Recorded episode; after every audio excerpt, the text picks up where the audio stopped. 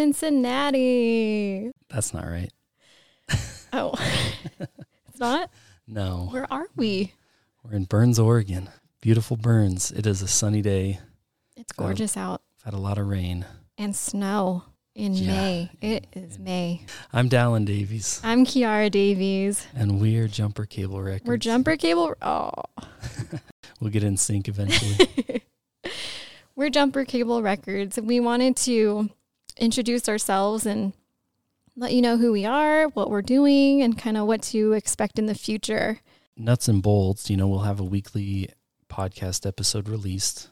Yeah. We'll have vlog episodes released. I mean, as often as You'll can get to know out, our family Yeah. through these vlogs. So make sure to, to check us out on YouTube. Yeah, Um, because that's really who we are, and that is an integral part of why we're doing what we're doing. Yeah. as family. Well, so some people, you know, when we tell them about Jumper Cable Records, they go, Whoa, cool. So you have a record label. And, you know, that's not necessarily who we are. I know records is in the name, but much like family records, that's kind of the idea that we're we're rolling with. You know, we do a lot of genealogy personally and as a family and I think of family records, we have journals, we have tapes, we have photographs, and that's what we want to do for music and musicians. Uh, That's did you think that's right? I do. I do. No, and I, I think that what we're trying to do is a record label isn't what most people need. And we're trying to be what people need. And that is a stepstone to bigger, better things from where they stand currently. And Dallin and I just want to be around for it. We want to document it. We want to make those journal entries. We want to make those vlogs, those videos and tapes and just recordings that, you know, each musician will later down the line look back at and be really proud of and proud to share with their loved ones and with future fans. So, Yeah, that's right.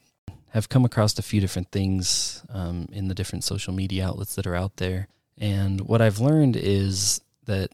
So this is a this is a bigger picture discussion that I'm going to bring up right now, and I we don't need to delve too deep into it, but for the sake of this conversation, there's a societal focus on local, uh, whether it's food, clothing, even all the way down to music. It's important to recognize the local talent and support them. But we live in a global world. We're more connected than ever before. We have Facebook, TikTok, Twitter. I shouldn't have led with Facebook. That may have, have dated, dated aged you. me a little bit. But, but we have all these social media platforms where artists are finding ways to make their sound known. And our goal is to tie the two together, uh, starting at a very local level. We go to the community of that artist and we sit down with them, interview them, Learn their Tell- stories. yeah, help tell their story. We allow them to tell their story, but we help them do that and then we present it to the world, to that global community so that their music can be appreciated by far more than their mom and dad. Yeah, and you know what? Uh, we didn't mention this, but Dallin grew up in a very rural area, um, a very small community in Oregon, and I grew up in Los Angeles. And being from a big city, I can tell you that talent isn't just in those big cities. It's not just in Nashville. It's not just in New York or LA. Um, but we truly believe that you can find talent everywhere. You just have to listen. And so we want to f- listen. We want to listen to you. We want to listen to your friends. We want to, to find you and we want to amplify your voice. Yeah, and we want to give you content, a video, an audio, An interview. an interview that you can share to help them grow. And I'm, for lack of a better word, I'm stoked for it. My snowboarder's coming out. I'm so excited to, to do it and, and more excited to do it with you. I like you too. Yeah. So I, I wanted to share a couple of audios just so you know that like these ideas aren't Dallin and Kiara's crazy perspective on the way things are going in the world. Um, it's percolating. yeah. This movement of how the music industry is changing. That's right. And many of you may have heard these audios, but I'd like to share them just so our bigger audience can hear them and we can discuss what that means. So the first one is from a gentleman who te- he's a vocal, like a voice teacher. I, I may have said that wrong. Yeah. He teaches vocals and is very well renowned in the, that community. And this is what he has to say on what an artist needs. I mean, people stream, right? Or they watch YouTube, they listen to music on here. That's pretty much how people get their music, okay? So th- this whole idea of how do I promote my music? I'm going to get a record deal. I was like, there, record labels are. There's no point in a record label when you can promote yourself.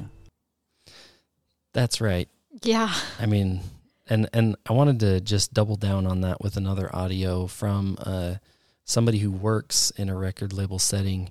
This is what she had to say about it, and of course, it's this is third party. So, the gentleman who interviewed her is a TikTok personality. I'll let him, them share what they want to share with you. You want to know how major labels are functioning now in the music industry? I interviewed a former A&R at Capitol Records, and this is what she had to say about major labels. The business models of major labels these days are kind of more like, you know, venture capitalists, right. and that's just what they do. They're not in the business of developing artists, and they they want to throw a bunch of money on stuff that has already proven that it's working. I worked in the music business to do what I love, which is developing artists and working on music. And yeah. if I would have been a banker, I would have, you know, done the Goldman track right out of school or whatever. But what do you think the success rate is for major label artists these days, at least when you were at Capitol, in terms of how many artists you would sign versus how many would recoup the cost of their advance to then, you know, greenlit? Oh, very, very, very, very few. When you sign a record deal, you should assume that's that could be the last check you see. Whoa. Yeah. So that's a little shocking. When I mm-hmm. when I first heard both of these audios, obviously they have some similarities in what they're saying, but there's some differences too. It drove me to this area of like record labels are bad. and I don't think okay. that's necessarily the case. They have their place and and the majority of what you hear on the radio as a as a music listener is what the record label wants you to hear.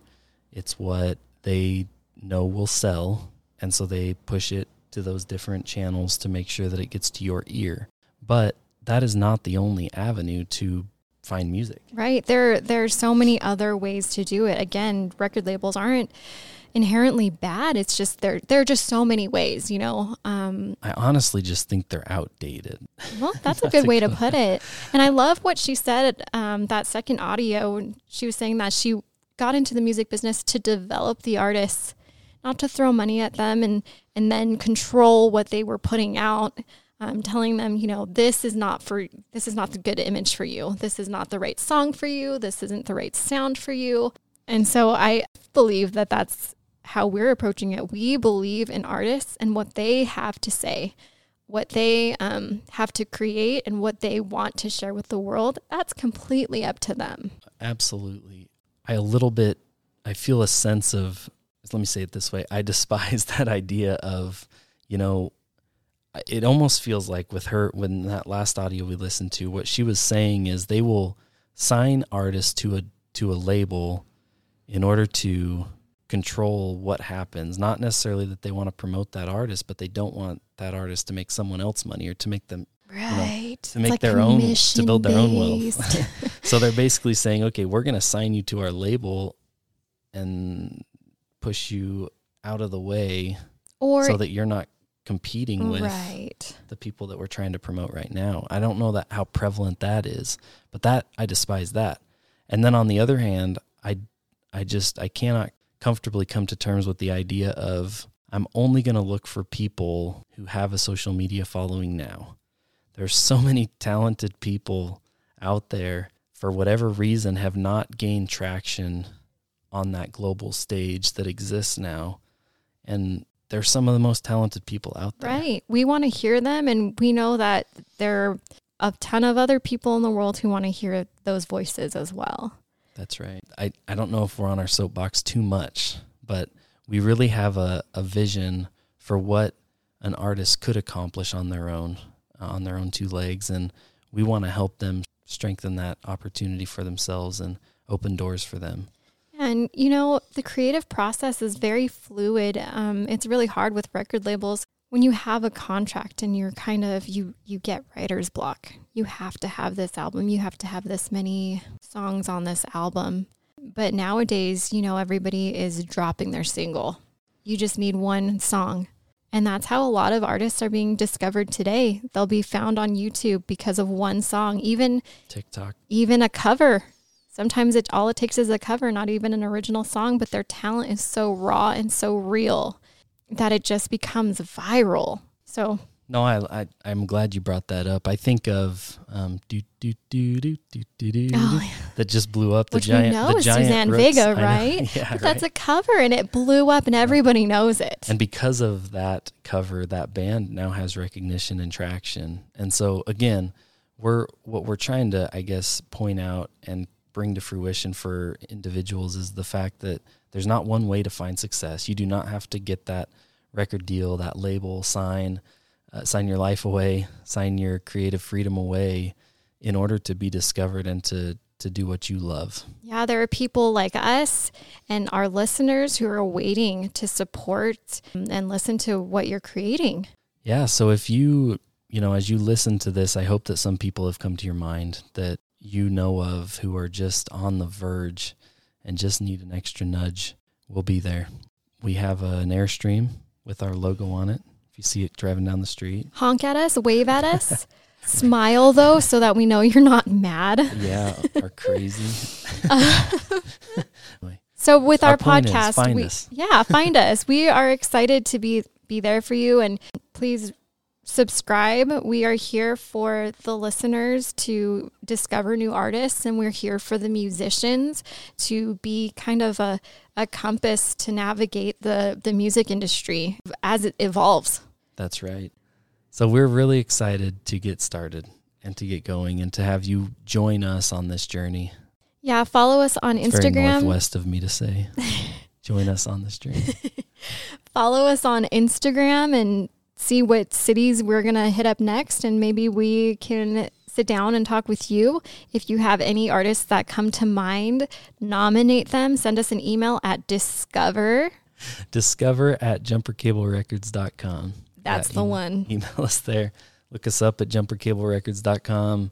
Uh, follow us on all the social media outlets, Jumper Cable Records. Um, we're out there, so You'll hear from us next week. absolutely.